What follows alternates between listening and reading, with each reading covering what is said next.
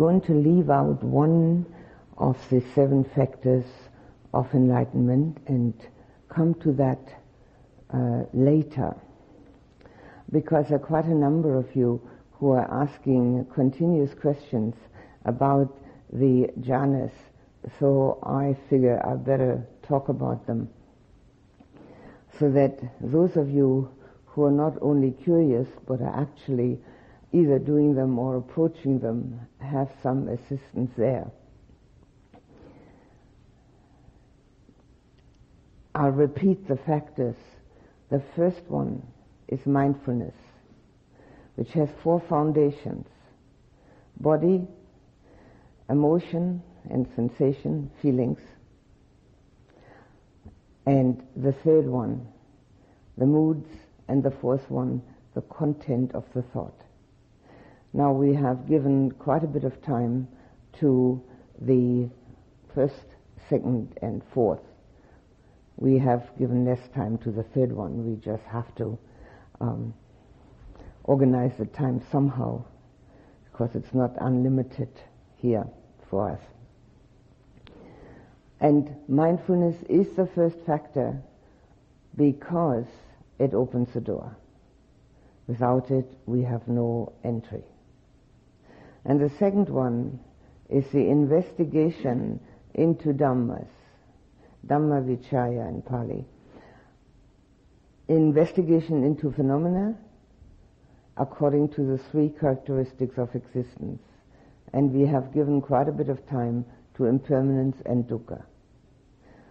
Hopefully we can get back to the third one, anatta, corelessness although it has been mentioned several times, I haven't gone into any great detail on it yet. But in that connection, it's important to know that if you actually penetrate any one of the three, you have penetrated all three. Penetration means not just understanding but it means being able to live it. So either one of the three can be our main subject. I will try to get back to anatta uh, in one of the talks, if the time permits.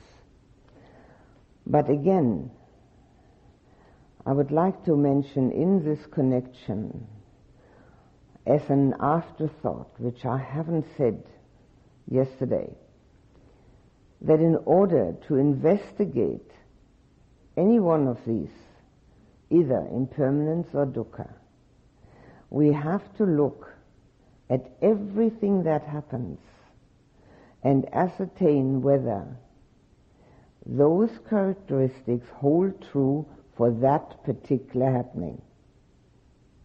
And if we can't see it, we'll have to try again. All three characteristics hold true for everything. But we have to see it.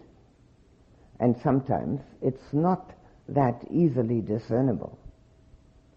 Sometimes it's quite hidden. Like, for instance, I'm feeling great, so what's the dukkha about that? Well, find out.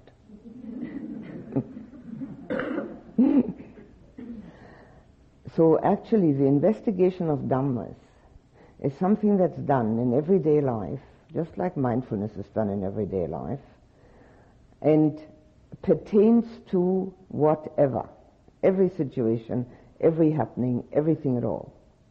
And we can choose between those three characteristics and pick the one we feel is most interesting, uh, the easiest to understand, or has a bearing on what we're doing, and use only that one. We can do that. Then maybe after some time we'll have to change to another one of those three. But we can also use all three alternately. It doesn't matter. So the easiest to understand is always impermanence. So I'm suggesting that besides trying to be mindful, as much as possible outside of meditation.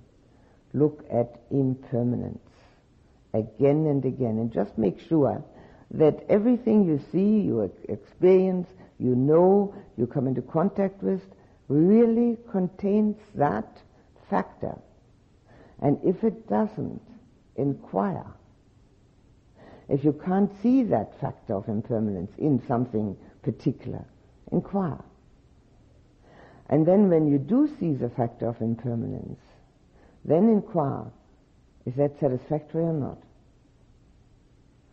What does that actually mean for me? Of course, you're welcome to look into dukkha. I'm just suggesting the impermanence one because it seems to be the easiest for most people. You can also inquire into anatta, corelessness, which is more difficult. People with an analytical mind, like somebody wrote on his uh, question, us academic types, very nicely said, I think, usually like anatta. They can get their teeth into it. And they can uh, argue with themselves about it. It makes it more interesting. Perfectly welcome. It doesn't matter what you do. Just one of those. So that's the second factor of the seven factors of enlightenment.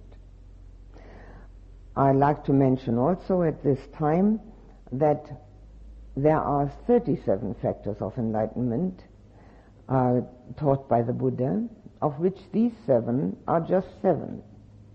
And for instance, eight are the Noble Eightfold Path. Four are the four great efforts which we've talked about, wholesome and unwholesome thinking, and so forth. But in a week's course or eight day course, we have enough to do with seven factors of enlightenment. A time will probably just barely be enough. Now the next one, the third one, is virya, which is often translated as energy, but a better translation, which is also used as willpower. Because energy especially in English, in German it's not quite so bad, but in English, has so many other connotations which have no bearing on this at all, that misunderstandings are always prone to happen. So, willpower. I'm going to leave that out for the moment and come back to it when there is an opportunity. But what it concerns is your determination to actually do it. That's what it's concerned with. It's getting away from intellectualism. It's getting away from just knowing and going to doing. And the next factor of the seven factors of enlightenment is called in Pali Piti, P-I-T-I. And that means, uh, several translations, of course, again, um, sometimes translated as rapture, but I find that not a totally applicable translation. I think a better one is delight. It's sometimes also translated as interest, which is quite correct, because when something is delightful, one gets interested in it. And if one gets interested in it, one is liable to stick with the meditation. So we are coming to the first meditative absorption. Now, I also want to mention something which has now become of interest because somebody has asked me for the name of my teacher's book. I've put it on the wall there and you can get it if you like. And in it are also mentioned the ten corruptions of insight. And I'm not going to name them all, but one of them is piti. Now, that has to be understood correctly. If you just read those things, there is no way of actually knowing what it is meant. And unfortunately, the misunderstandings have been vast There are other uh, corruptions of insight mentioned, which are all which have to do with the jhanas, which also have to do with another of the 37 factors of enlightenment, the five spiritual powers. Like, for instance, faith and energy, or willpower, which comes in both, which belong to the five spiritual powers and to the seven factors of enlightenment. So how can the seven factors of enlightenment contain corruptions of insight, and how can the 37 factors of enlightenment contain corruptions of insight? I am truly amazed that nobody has ever really looked into that. Just taken it for granted and said, okay, these are corruptions, I won't do it. I can't quite understand that because any intelligent mind should look and say, hmm, what does this mean? What it means is that when we do meditative absorptions, which contain, in the first instance, piti, which is only the very first step out of eight, the very, very first step, we shouldn't get an exaggerated opinion of our own abilities and by no means think that we are now either enlightened or almost. And that is the, the only danger. Not only that we're thinking we're enlightened or almost, but we also are in danger of thinking we're better than the next guy who can't do it, who's sitting there and telling that he's having great pain, uh, knee, uh, knee pain. So there's nothing better, nothing worse. These are only stages on the way. And with that, it is important to know that the meditative absorptions are mundane. They have no super mundane quality yet. They lead us to the super mundane, but they are not super mundane themselves. I wonder if I should put that on a piece of paper and hang that outside. Can you remember that? They are mundane. They are meditation. Just like sitting on a pillow is mundane. Just like walk, uh, working in the garden is mundane. So are these mundane factors in the mind. They are far preferable to discursive thinking. They're far preferable to anger and ill will or passion, but they're still mundane. But they are the bridge between our everyday marketplace mentality, which we all know to the point of becoming hopefully bored with it one day, and a consciousness which is far removed from that and is elevated and has a totally different horizon. They're the bridge there. And with that, we must also remember, and I'm going on about this at length because I know from what I've heard that an enormous amount of opinions and viewpoints are racing around in people's minds from what they've heard and been told about the meditative absorptions. So I'd like to, um, if I can, clear that up. The Buddha practiced them and taught them. And in Majjhima Nikaya, number 68, he said, this is a pleasure I would allow myself. And if you would like to read it up yourself, it's uh, very, very helpful to have the middle length sayings, the Majjhima Nikaya, which has just recently been brought out new. Again, I think it is important also to know, and there is a question like that, which I've just picked up from us academic types, which is a nice way of describing oneself. Um, we don't read the Buddha's words like we read other books. And this is the great danger that a person who is very intellectually inclined and a trap that they fall into. They read it, they understand it immediately, finish with the book, put it on the bookshelf, and have done with it. That's the end of the middle length sayings. That doesn't work. It uh, it work, doesn't work to the extent of that there's practically nothing left. Nothing of that whole endeavor of having read 152 discourses by the Buddha. The way one reads the discourses of the Buddha is by reading either one paragraph or one page. And in this particular book, one page will be plenty. It's printed very small and uh, quite uh, a lot on one page. And having read that, one makes notes in telegram style of what that page contains. Might be ten words, five words, maybe one word. Maybe that page only concerned one single thing, telegram style. And then one tries to remember the instructions given on that page. And then one practices them. And one doesn't go to the next page until one has practiced that first page to the extent where it becomes natural. Only then will one have any benefit from reading the discourses. It doesn't even matter whether one has read all 152 of them. That's just one of the Nikayas, one of the collections. There are five major collections. It doesn't matter.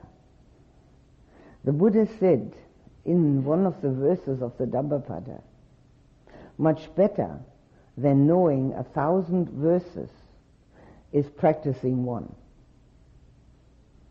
So the amount of knowledge is not the criteria. The ability to actually do it, that's the criteria. Usually our knowing and our doing is miles apart. I always use the uh, example, love thy neighbor as thyself. Who hasn't heard that?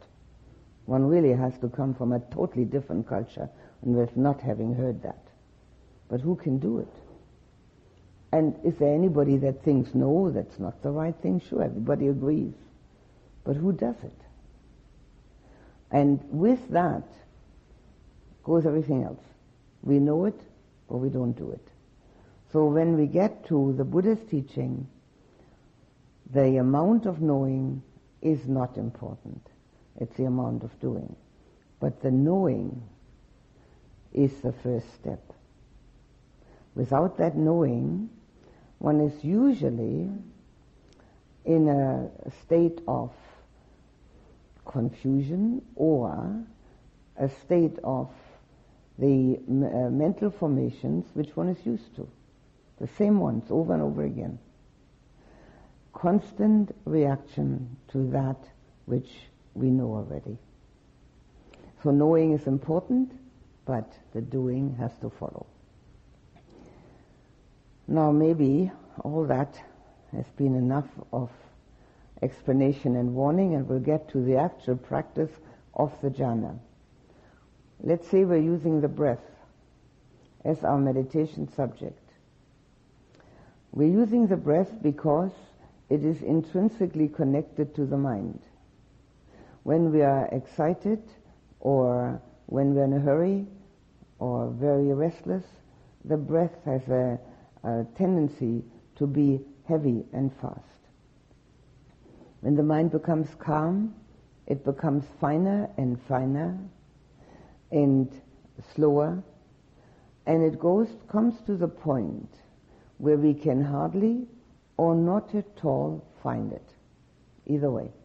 Now people who have had no instruction, of course, what do they do? They take a deep breath, naturally, to start all over again. What else would they do?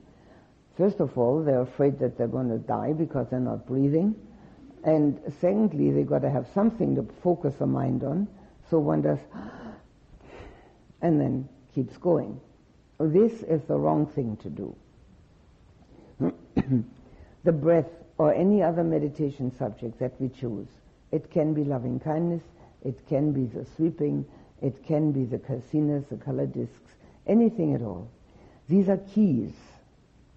Keys to unlock our inner door. Now a key has to be held in the hand steady enough and long enough to hit the keyhole. Having hit the keyhole, we need to unlock the door and not start fiddling with the key again. But that's what happens. Fiddling with the key, it seems like a totally absurd idea to have to do that till the end of one's life. I personally don't think it's interesting enough to watch one's breath to the end of one's life. And if anybody should keep on meditating, they won't. Quite naturally so. But since they think they should, they keep on going back to it.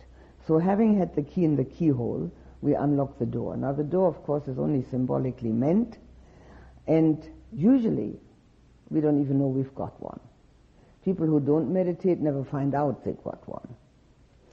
It's hidden through our thoughts and reactions. So that doorway is totally invisible. Having stopped reacting and thinking for a period of time by being able to be concentrated on the breath, and the period of time is arbitrary. Sometimes it needs a long time, sometimes just a short period. It can't be said, but a period of time. We then become aware of the fact that we are passing a threshold. Obviously, we don't see a door or anything like that, but we can say that we are stepping over a threshold. And stepping over that threshold, we're getting inside of ourselves. In fact, it can have the feeling as if we're stepping inside into the middle of our own body. It's just an idea we get.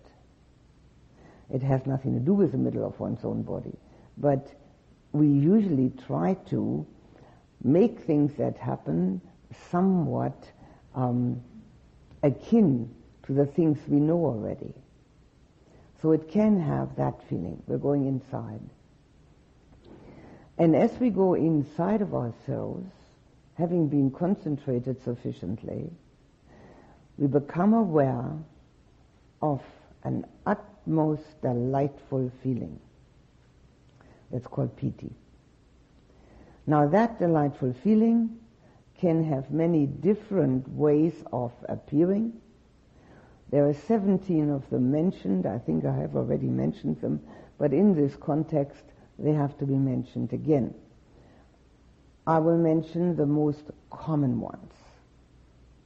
The most common ones are lightness of body. Sometimes so light that one gets the feeling of floating the floating may be very strong and may give one the idea that one isn't sitting down anymore. Believe me, it's just an idea. It may be a feeling of stretch, as if one is growing upward, getting elongated. It may be a feeling of the dissolution of the barriers of the body or the boundaries, I should say, of the body, so that there is no knowing where it ends. At the moment, we know exactly where it ends. We know exactly where the boundaries of the body are.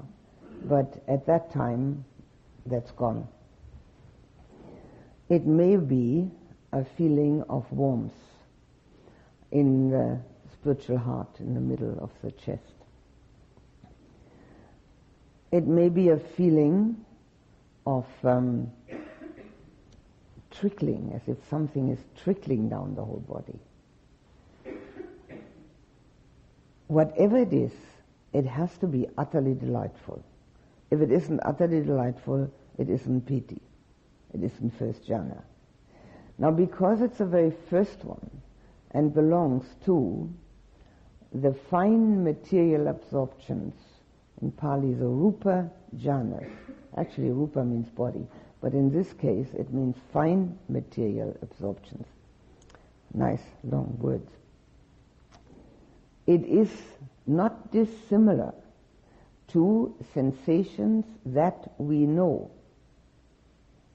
but it is of a much finer quality, much more subtle, and its main quality lies in the fact that it is divorced from any sense contact. We are not dependent upon any sense contact. We are only dependent upon our own concentration. And this delightful feeling, when it does arise for the first time, usually generates in the mind a reaction of, oh, what's that? That was nice. Where was it? How can I get it again? Is that okay? Or I've heard about it. I'm going to get attached to it. Now we've had that one already. that one we've had already. I'm not going to go into that one again. So, all right, just watch that little story going on and then start all over again.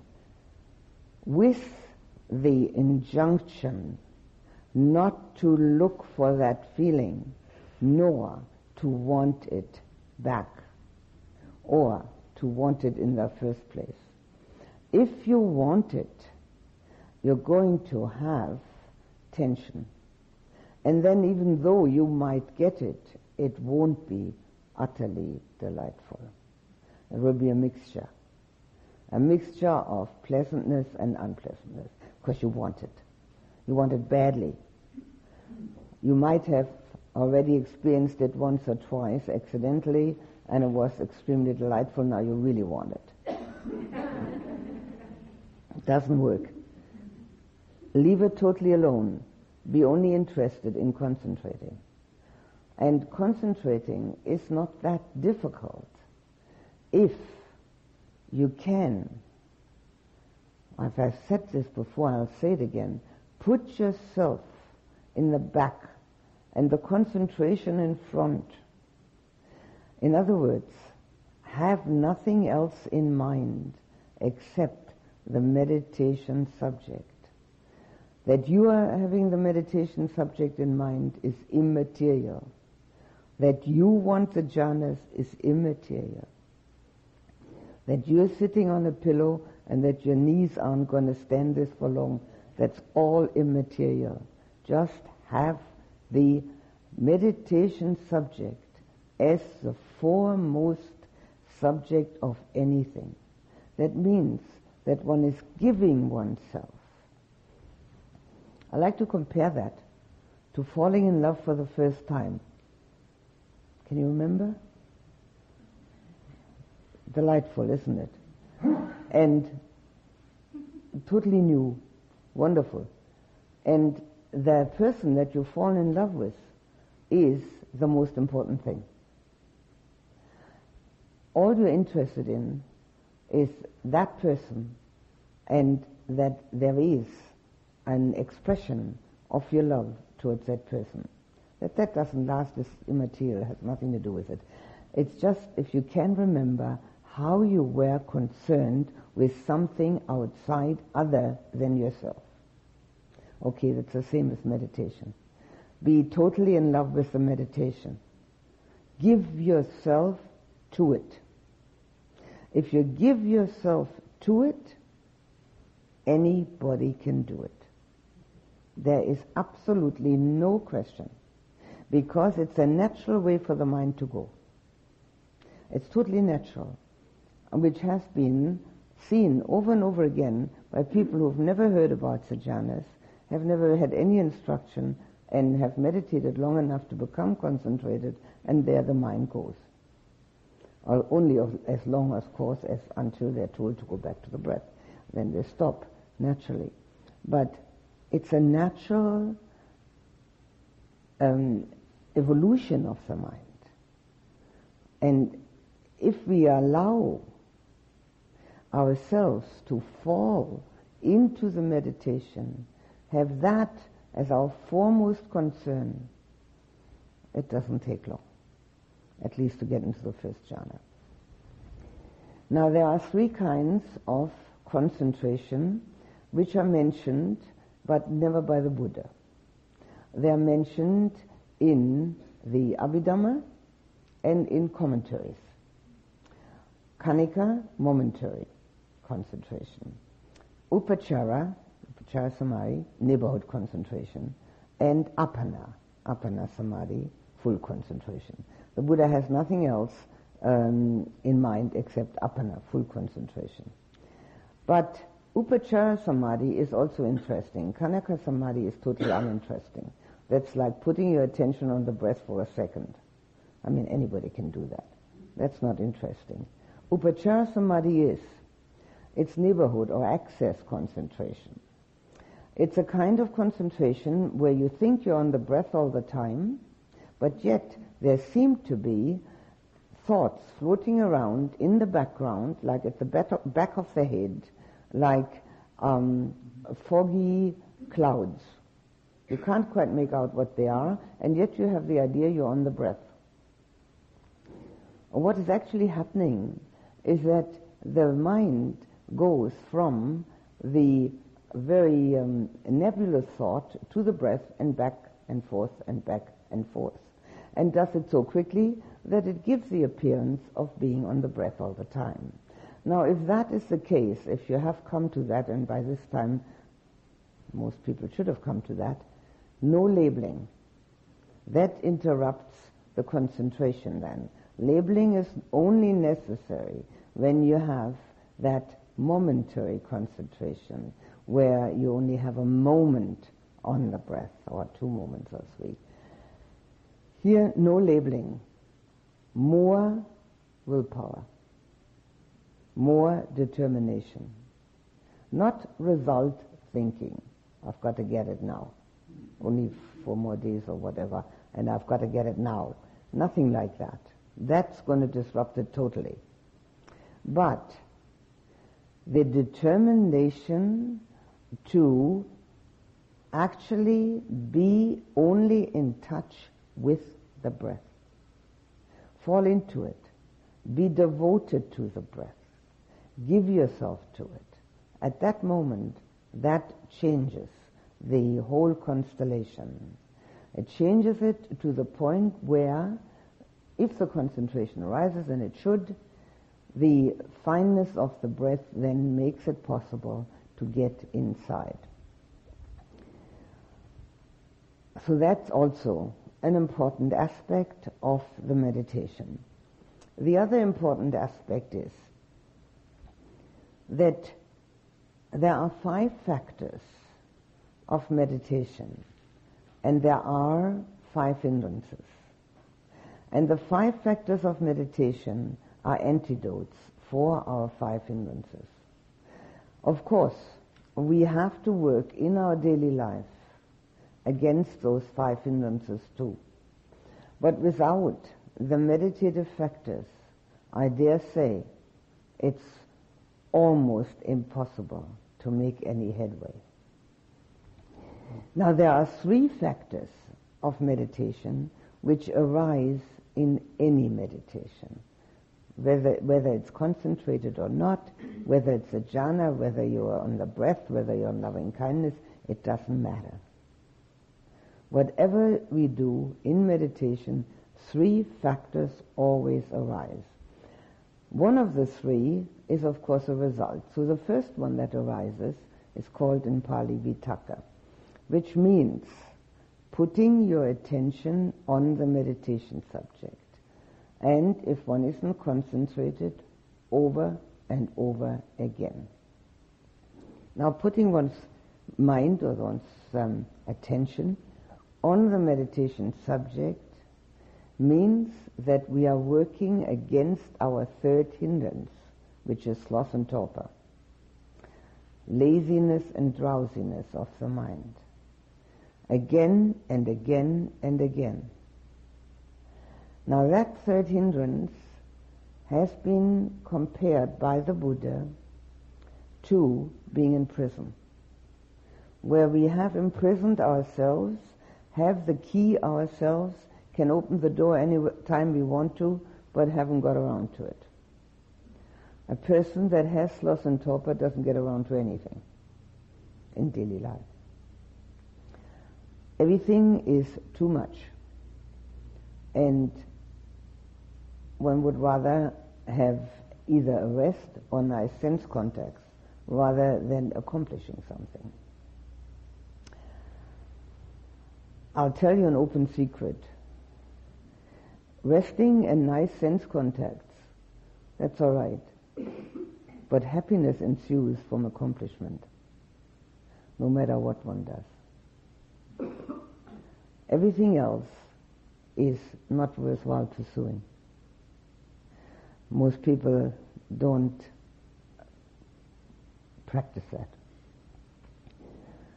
Now, this constant re-attention to the meditation subject works against that laziness and drowsiness of the mind. It's a hindrance which is universal. Some people are more bothered by it than others. And in one of the um, discourses and also in one of the Abhidhamma books, the um, people are divided into different character types. And it's quite interesting actually to find oneself in there. However, the main division of character types is greed and hate. Greed types and hate types. And the greed types have problem with that third hindrance more than the hate types. The hate types have, of course, far more problem with ill will and anger. But so both types have their problems. And both types have all five hindrances. Only the quantity is different. So a greed type, usually a person that can do loving kindness very well, has problem with a, a sloth and torpor. And not just in meditation, mind you. In daily life. Procrastination, it's usually called. Or doing some other time. Getting up tomorrow for meditation, not today. That type of thing. But getting back to the meditation subject is an automatic antidote. Naturally, we have to help that antidote in daily life. Now, the second factor is called vichara. And that means being able to stay on the meditation subject. Now, obviously, everybody can do that for a little while. It doesn't say for how long. It's compared to hitting the gong, which is the initial application, and then the sound which ensues. That's vichara. The first one is vitakka, hitting the meditation subject, and the sound which stays is vichara. The longer we can keep that going, the easier it is for us to get into the meditative absorption. Now this one, if it works to some extent, takes away the main skeptical doubt. As you can see, skeptical doubt, everybody's got it. All these hindrances are universal. Nobody's immune. They only disappear when there is already um, phases of the enlightened um, occurrence. But we minimize them enormously through the meditative process. So this one, the skeptical doubt, has been compared by the Buddha to a wandering around in the desert without any uh, provisions, without any map, going around in circles and in the end being overrun by bandits. Skeptical doubt has several aspects. One of them is, this is all very nice, but I can't do it. Skeptical doubt about oneself. I'm not good enough or I'm not uh, um, able to do things like that. The other kind of skeptical doubt is, well, who knows whether the Buddha actually did say what the right thing? I mean, nobody knew him. It's all so long ago. And another one is, does this apply in the 20th century? And uh, with all our computers, can that still apply? That's another one.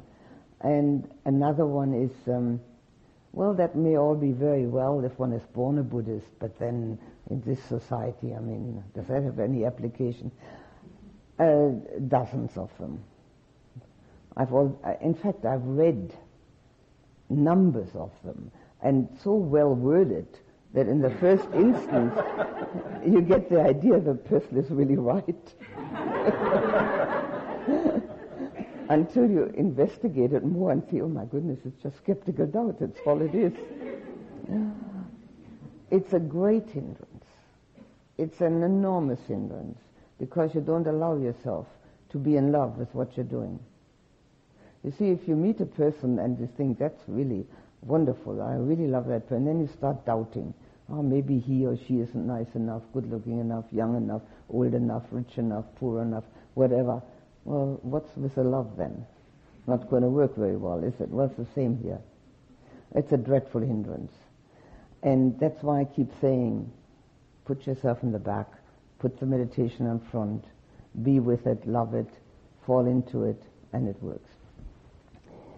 So, the first instance when skeptical doubt is minimized is when the concentration happens to a certain extent. Usually, it needs to happen to at least go to first jhana.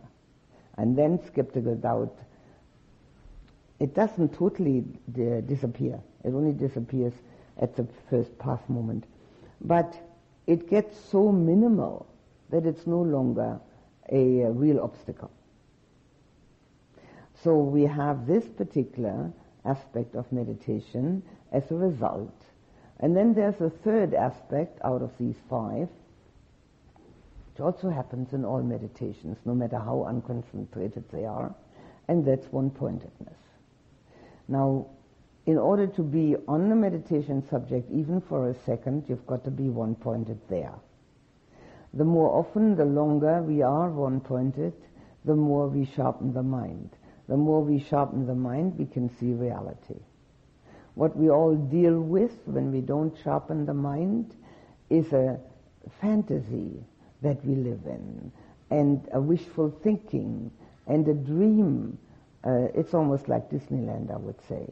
Disneyland is a perfect example of our fantasizing. This is the way it ought to be. Really? Doesn't that get boring? And then, if it really ought to be that way, who's going to make it that way? Other than you go to a place like that and pay the entrance fee. We have all sorts of ideas because we don't see reality sharp enough. So, ekaggata, one-pointedness, is the sharpening of the mind, which happens under all circumstances. Now, obviously, the more we do it, the better it works. The more we stay one-pointed, the more we can sharpen the mind. Now, this one-pointedness is the antidote, the automatic antidote against our sensual desire, which is the first of the hindrances.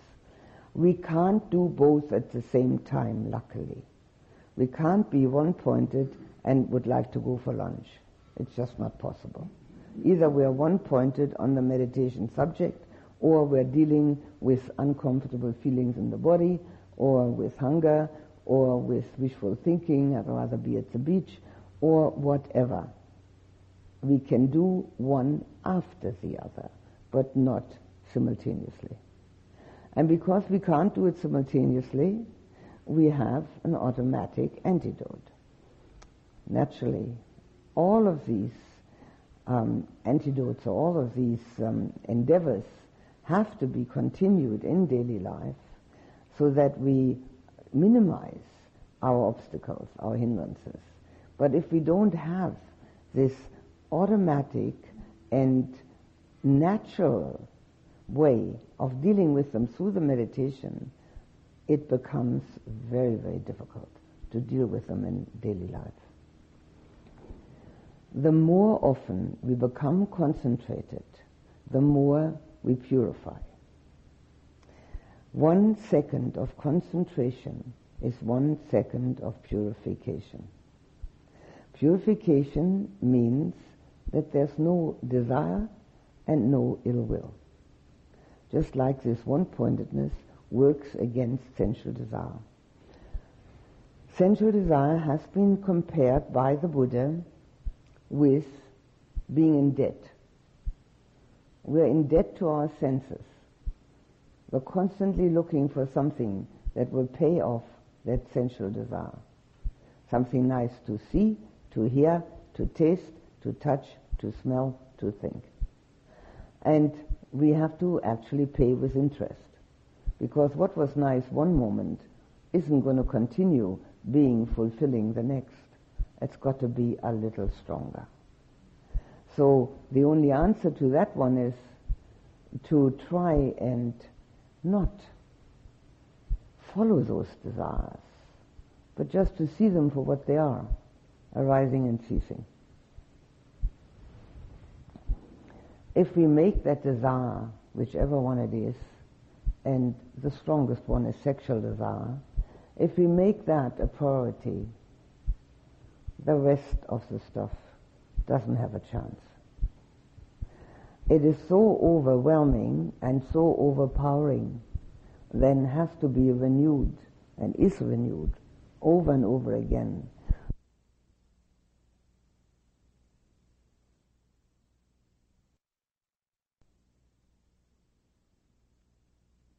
So these three are always present, the concentrated one to a certain extent, and then comes the fourth one, which is piti, which is a result of the other three. Now, the Buddha's teaching is often to- uh, called cause and effect. We generate the causes and we get the effects. Now, the causes are the, those three factors initial application, continued application, one pointedness, and the effect will be the blissful or delightful sensation. This is an automatic antidote against ill will. Ill will has been called by the Buddha a disease. And I think we can identify with that. When we get angry, when we have ill will, we feel awful. And when we're sick, we also feel awful. So, this disease that is a hindrance for everybody, a universal hindrance, is one that is easily recognizable. And anyone who suffers from that is more likely to practice. Now, obviously, everybody suffers from it, but some people more than others. So, when one suffers from that a little more than from greed, then practice is almost assured, almost. Nothing is quite sure, but almost. Piti is delightful feeling. Obviously, we can't be angry at the same time when we feel delightful.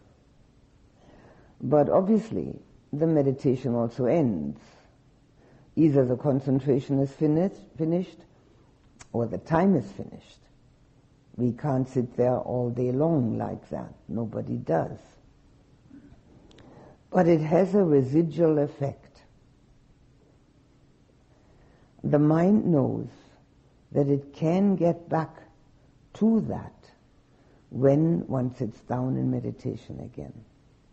And because of that, it doesn't feel quite as stung by the unpleasant occurrences that happen to everybody in daily life. The unpleasant occurrences which are our triggers for unpleasant reactions no matter what they are. We don't get what we want, or we get what we don't want. Happens to everyone, daily. I've asked you to check that out. Please do. If we are able to get back to that concentrated state where piti, delightful feeling, blissful sensation is the meditation subject, then the mind, although still reacting, and it will continue to react until one step before full enlightenment. But although the mind is still reacting, it is already muted. We feel cushioned against the worst reactions that we have within.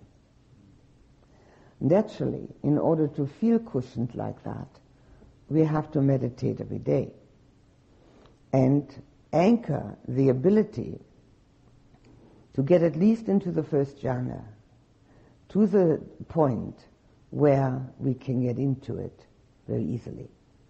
Now here we come to a very important instruction, namely, if you have been able to get into first jhana even for a second, blissful, delightful sensation, and then concentration is gone or the time is gone, you have to do three things before you open your eyes. The first one is to recapitulate how you got in. What did you do? So that you have a totally clear pathway to always get in. Because in the beginning it's more or less potluck. But meditation is not potluck. Meditation is science of mind. And all we have to do is become aware of what we're doing, mindfulness. And then we know. So that recapitulation extends to the point of what did I think before I came to the meditation hall? Was I aware of moving to my seat, mindfulness? How did I start the meditation? Did I sit differently? Did I sit well? Did I feel comfortable?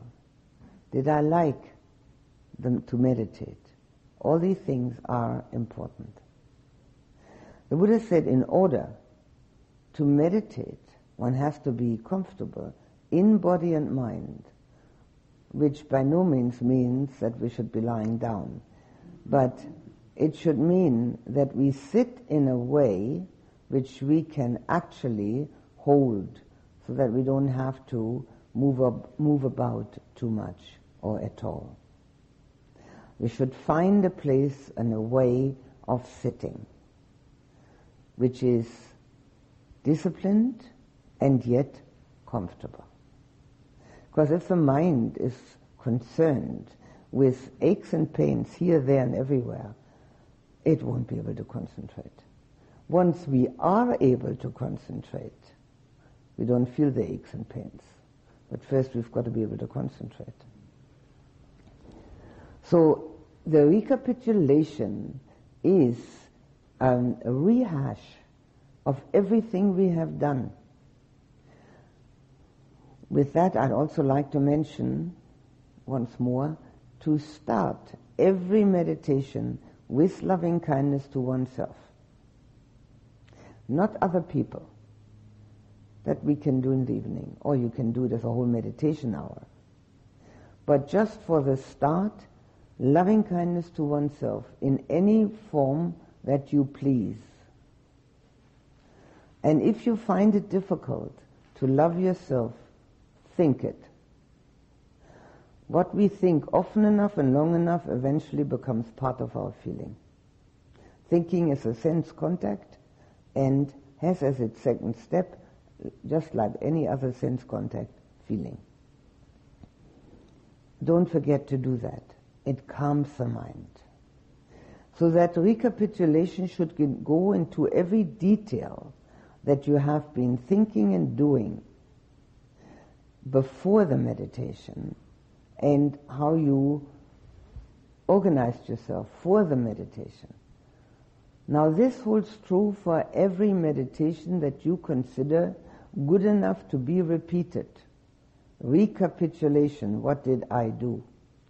You can do it also with every meditation that you consider not worthwhile to be repeated, because you might find something that you oughtn't do that actually stopped you from meditating. Maybe like getting angry at somebody or uh, having judgmental thoughts about people that you haven't even talked to yet.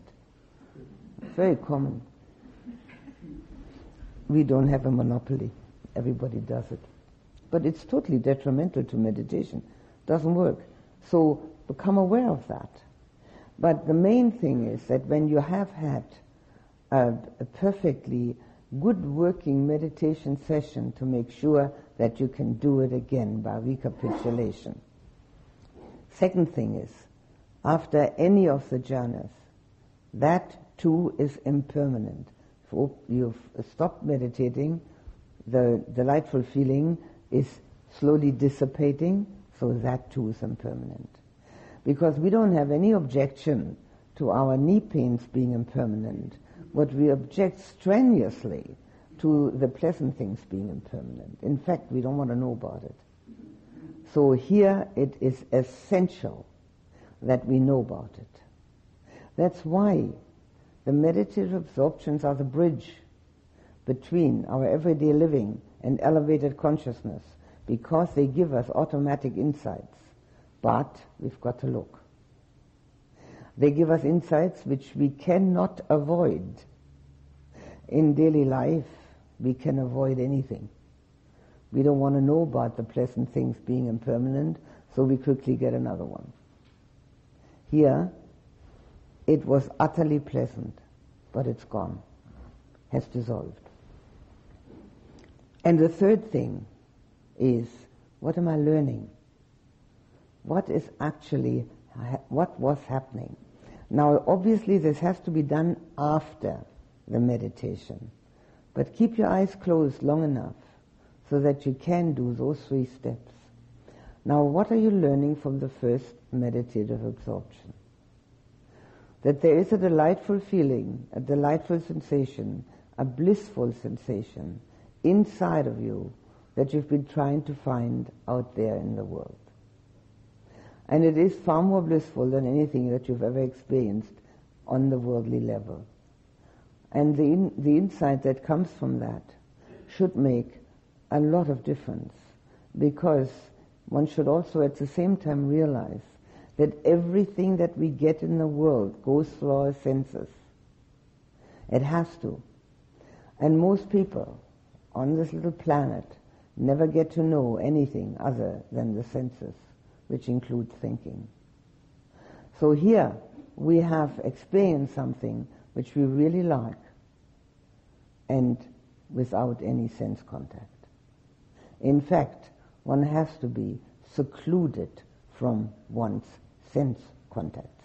That's how the explanations of the um, meditative absorptions always start out. Secluded from all sense contact sometimes only secluded. And the misunderstanding, just like the misunderstanding with those ten corruptions, is that one's got to go off into the forest. One has to be totally secluded. Obviously, noise isn't going to help. It's quite true. So it's nice and quiet here. But secluded means secluded from sense contacts. Because with sense contacts, we can't get concentrated. When we see, hear, taste, touch, smell, or think, no meditation. No? So the most important insight which comes from even the very first jhana is that all we're looking for in the world we carry within. And it's useless to keep on looking in the world because it doesn't have it. It does not have that what we are looking for. We're looking for inner peace, inner happiness, independent of outer conditions. As long as we are dependent on outer conditions, we are not free. We are constantly afraid that they might change. And they will change. They change through death, through a different thinking, they change through all sorts of ways, but they must change. And having the dependency on outer conditions, which must change, and we all know that they must, um, generates fear. The fear that they will not stay that way, that we can't get what we want, that we get what we don't want. Here, we're only dependent upon our own selves, on our ability and our willingness to concentrate. That's all. Everything else doesn't matter. So that kind of insight changes our search for pleasant sense contacts. Now it doesn't mean that we can't get any pleasant sense contacts. On the contrary.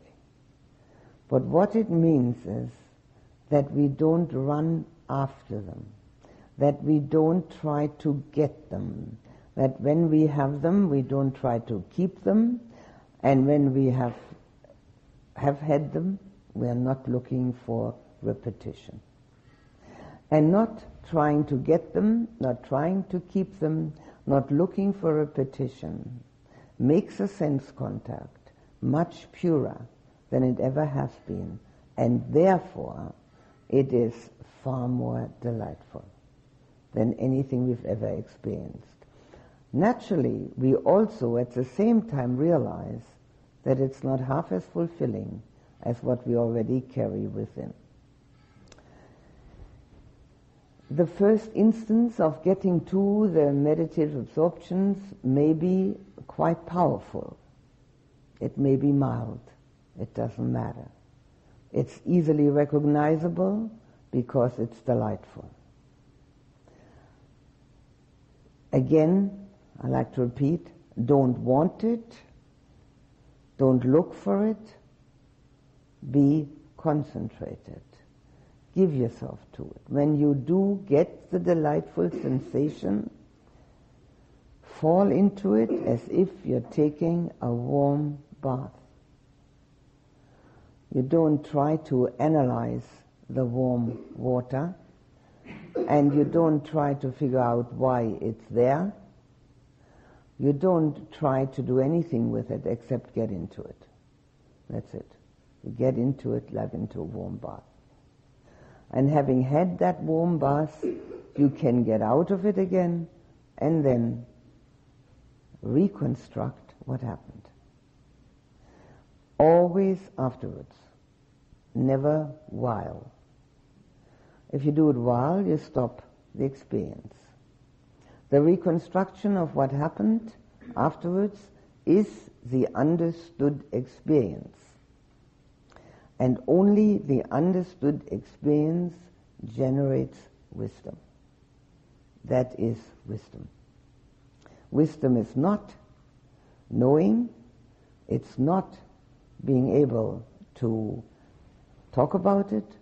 Wisdom is the understood experience.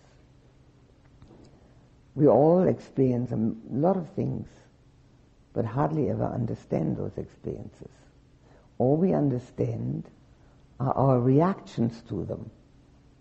And that's not wisdom. That's reaction. So if we get the chance at concentration, we enrich our life immensely.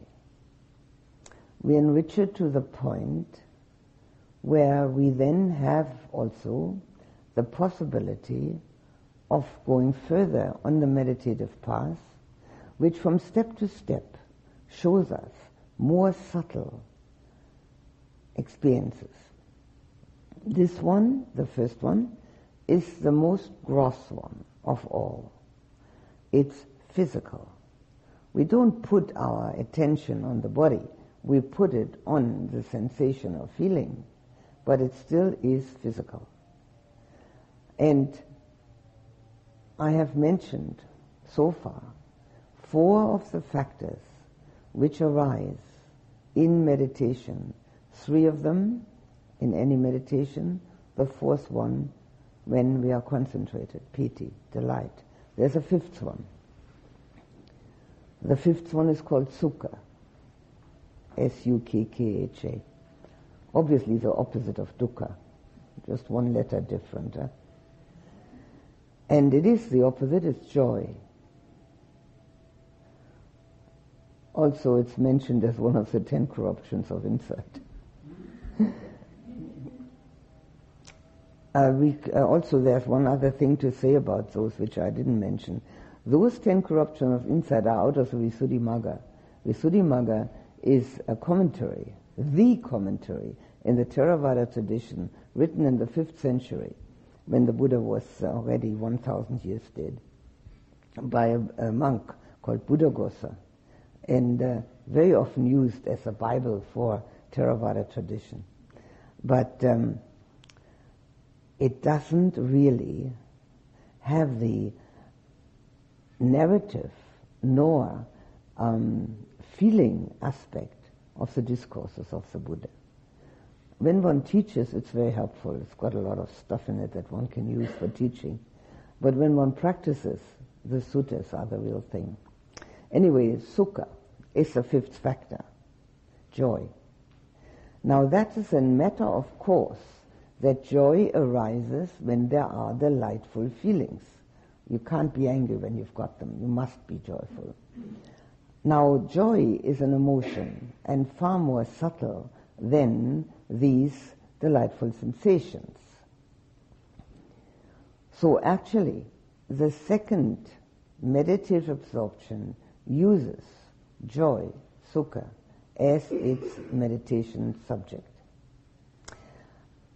How to do that? One lets the delightful sensation go into the back of the awareness deliberately, on purpose, and has the joy which is present in the forefront. Joy is a automatic antidote against our fourth hindrance, restlessness and worry. We have restlessness because we're all looking for exactly that, for inner happiness. And we go from here to there, trying to find it. And we have all sorts of ideas. Everybody's got their own ideas. How are they're going to find it. Some think they're going to find it by having a certain person. Some think they're going to find it by getting rid of a certain person. and so on and so forth. We all know the, the mechanics of that. We've all done it. So, here, when we have the joy, obviously restlessness and worry at that time disappears. Um, restlessness and worry have been compared by the Buddha to being a slave. They push one from one place to the next, being here, being there, being everywhere. Just like a slave is being pushed around by the master. Do this, do that, go here, go there. One isn't one's own master or mistress. Can you say that? Yeah, maybe. So that slavery of restlessness, of trying to find the inner fulfillment at the time of putting sukha first is, of course, eliminated. Obviously, it arises again when we come out of the meditation. But again, it has a residual effect. We know where we can find it. We don't have to go to India to find it. We don't have to go to Japan to find it. We don't have to go anywhere to find it. All we have to do is go in there to find it. It's sitting in there waiting. It's all been waiting all our lives and all our lifetimes. It's all been in there always. We just haven't, first of all, made the effort or have known the way in. Most people don't know the way in. So this antidote is a very important one because it's the one that leads one further. Again, if we get to that one, to the second one, the same applies. Recapitulation. That recapitulation is necessary only until we can sit down and get into the first jhana without even half trying. When that happens, you don't need to recapitulate. The mind is already habituated. It can do it habitually. But until then, it is helpful and necessary to recapitulate how one got in so that one can shorten the time that one has to fiddle around with the key. So that one can get in and open the door as quickly as possible because one has a light shining on it. It's all clear what to do. So one can actually unlock that door easily. So the more we recapitulate, the easier we get in until we get in automatically because we haven't closed the door anymore. We've kept it open. So we just walk in. That's practice. That's all it is. So then, having been able to recapitulate how did I get there, how, what did I do, then that too is impermanent, and what am I learning? And here, essentially, we realize that we don't have inner joy at other times, that we are searching, that we are searching in many different places with many different sense contacts, and that they cannot provide the kind of joy that we already carry within. Although joy is a word that we know and also an emotion that we know. And so is the first one, the delightful sensation, is a word we know and is a sensation we know. That's why they're called the fine material absorptions because they have a connection to our mind and body. The actuality of these uh, states is far more profound than anything we experience through our sense contacts. So as we realize that, it's quite possible that there's a certain craving arising that I'd like to sit like that all the time. In fact, I bought some um, pens in a little shop in Encinitas and they had little words written on them. One was love and one was peace. And the third one said, I wish I were in Samadhi. I thought it was very nice. I'm taking them home as presents. yeah, sure, I wish I were in Samadhi, but it's totally unnecessary to wish that. What is important is to do it at certain times when the time is ready for the meditation. And at other times, it is necessary to remember the insights which have come from that. And if we remember the insights, we will know immediately, without any doubt, that we don't have to search in the world. Whatever our karma allows, that's what we get. We don't have to go searching. We don't have to do anything. It just happens exactly according to cause and effect. The only thing we can do is initiate more good causes, make good karma. But if we really want to get that, what motivates actually every human being, namely that inner joy, it's there just waiting for us. And when we do, we generate joy also. It has also, of course, a residual effect. Everything we do has a residual effect. The more often we get angry, the more anger is in us, and people can feel it. The more often we experience the inner joy, the more joy we generate. And as we generate that and emanate it emanates from us, we have a wonderful effect upon our surroundings, upon the people around us. So we are able to give instead of trying to get. And that is the open secret of the spiritual path, being able to give and not trying to get. So when you sit down to meditate, don't try to get. Try to give yourself to it. Let that person that you think you are be totally committed for that time. Giving him or herself to the actual situation that you have caused to arise. First two jhanas. There's six more. Maybe we'll get to two more.